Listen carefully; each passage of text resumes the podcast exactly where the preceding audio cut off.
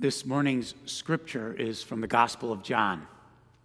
Just prior to the section that I'm about to read, Jesus has fed a hungry crowd. It's the story of the loaves and the fishes. And then the crowd follows Jesus across the Sea of Galilee. From the sixth chapter of the Gospel of John. When the crowd saw that neither Jesus nor his disciples were there, they got into the boats and came to Capernaum looking for Jesus. When they found him on the other side of the lake, they asked him, Rabbi, when did you get here? Jesus replied, I assure you that you were looking for me not because you saw miraculous signs, but because you ate all the food you wanted. Do not work for the food that doesn't last, but for the food that endures for eternal life and they asked him, What must we do in order to accomplish what God requires? And Jesus replied, This is what God requires that you believe in the one whom God has sent. They asked, what, what miraculous signs will you do that we can see and believe you? What will you do? Our ancestors ate manna in the wilderness, just as, as it is written, He gave them bread from heaven to eat. Jesus told them, I assure you, it wasn't Moses who gave the bread from heaven to you, but God gives you the true bread from heaven. The bread of God is the one who comes down from heaven and gives life to the world. They said, Please give us this bread. And Jesus replied, I am the bread of life. Whoever comes to me will never go hungry, and whoever believes in me will never be thirsty. This ends the reading from the Gospel of John. May these words, which once transformed the disciples' hearts, transform our hearts as well. Will you pray with me? Gracious and loving God, may the words of my mouth and the meditations of each of our hearts be offered humbly and faithfully. Amen. A pastor tells of the time a salesperson came to his office selling Bible games for youth groups. The top of the line game was called Dollars and Cents. And it was a board game much like Monopoly or the Game of Life. The salesperson claimed the game was great for teaching children and youth about Christian economics. And the game went something like this You, of course, roll the dice and then you might land on a square that is labeled nurse, and you receive a certain amount as a salary every time you go around. Or you might roll the dice and land on the square teacher, and then you receive a different salary. Or, or if the dice fall just right, you reap the windfall and land on the square called CEO. Now, regardless of the amount received, and here's the perceived lesson regardless of the compensation, if you place a generous sum in the center square called church, you then become eligible to roll the dice one more time and you try to land on the square called the shower of blessings. The pastor was unimpressed with the game. I think, he said to the salesperson, this is a pretty crass lesson to teach young people. I mean, not the part about sharing their gifts, that's fine, of course, and important. But I believe it's crass because it's dangerous to teach them that a blessing is like a jackpot or that a blessing can be bought. Well, the salesperson replied, that is how the world works. I think the pastor's issues and challenges with the game are right on. Because too often I think we find ourselves guilty of confusing a blessing with a jackpot, a windfall. We know there's a difference.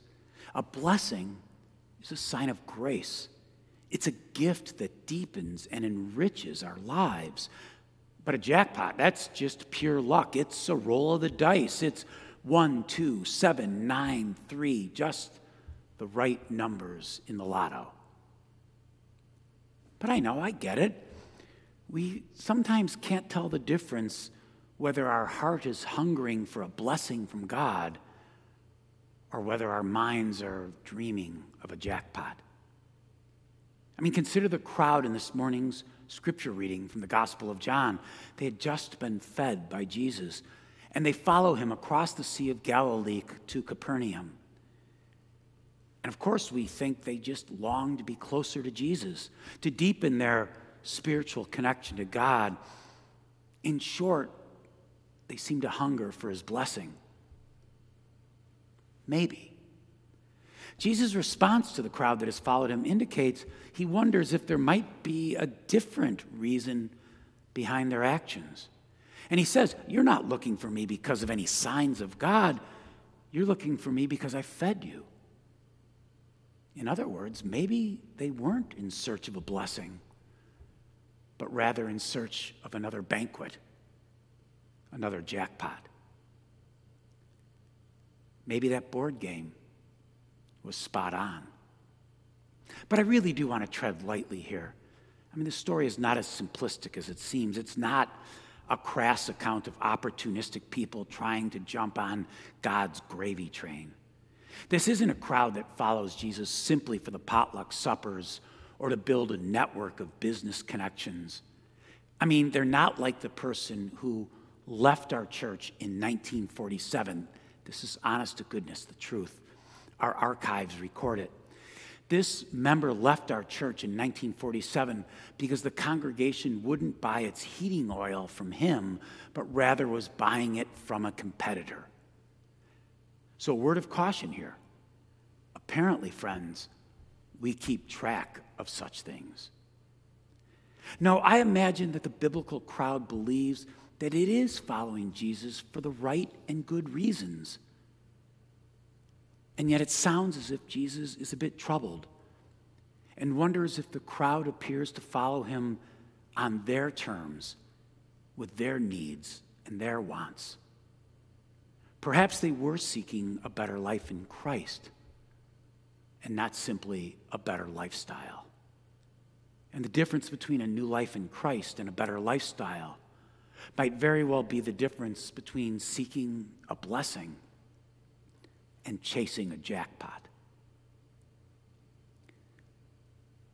A friend of mine, when she was a young pastor, writes of the time that she decided to, after ha- having finally saved a few dollars, that she might invest in the stock market. And being a novice, she simply walked into a brokerage off the street, and the receptionist was correct and quickly sized her up as a small investor and her along to the newest and greenest broker in the office. And my friend said that she could almost see this young broker turn pale when he had asked the question, What do you do?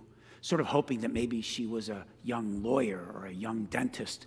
And when she said, I'm a minister, he seemed crestfallen. But trying to make small talk, the broker said, I, um, I read the Bible whenever the market goes down. Well, there have been some weeks and months, of course, that must have been deeply spiritual for that broker. But there it is, right? Sort of confusing seeking a blessing with the chasing of a jackpot. I mean, you and I, I think, often might do the same thing. If we assume that God's role is to make the life we have planned come true. Too often, over many years, I have found myself praying some form of, Oh God, I have these plans, make them work. But that's not seeking a blessing, that's praying for a jackpot. But at the end of the story, and there is hope here. In the end of the story in the Gospel of John, Jesus says, I don't give you food that perishes. I don't give you riches or ambitions or jackpots. Instead, I give you the food that endures forever, which is the blessing of God's hope. When we come to this table, Jesus doesn't nourish our lifestyles or fulfill our plans, but rather at this table, Jesus gives us new life, new life in hope and in forgiveness. I mean, we know it's a fact, right? we can survive days without food, but I don't think we can survive one hour without hope. Hope is the blessing that nourishes us tomorrow and tomorrow and the tomorrow after that. So this day, come to this table of hope.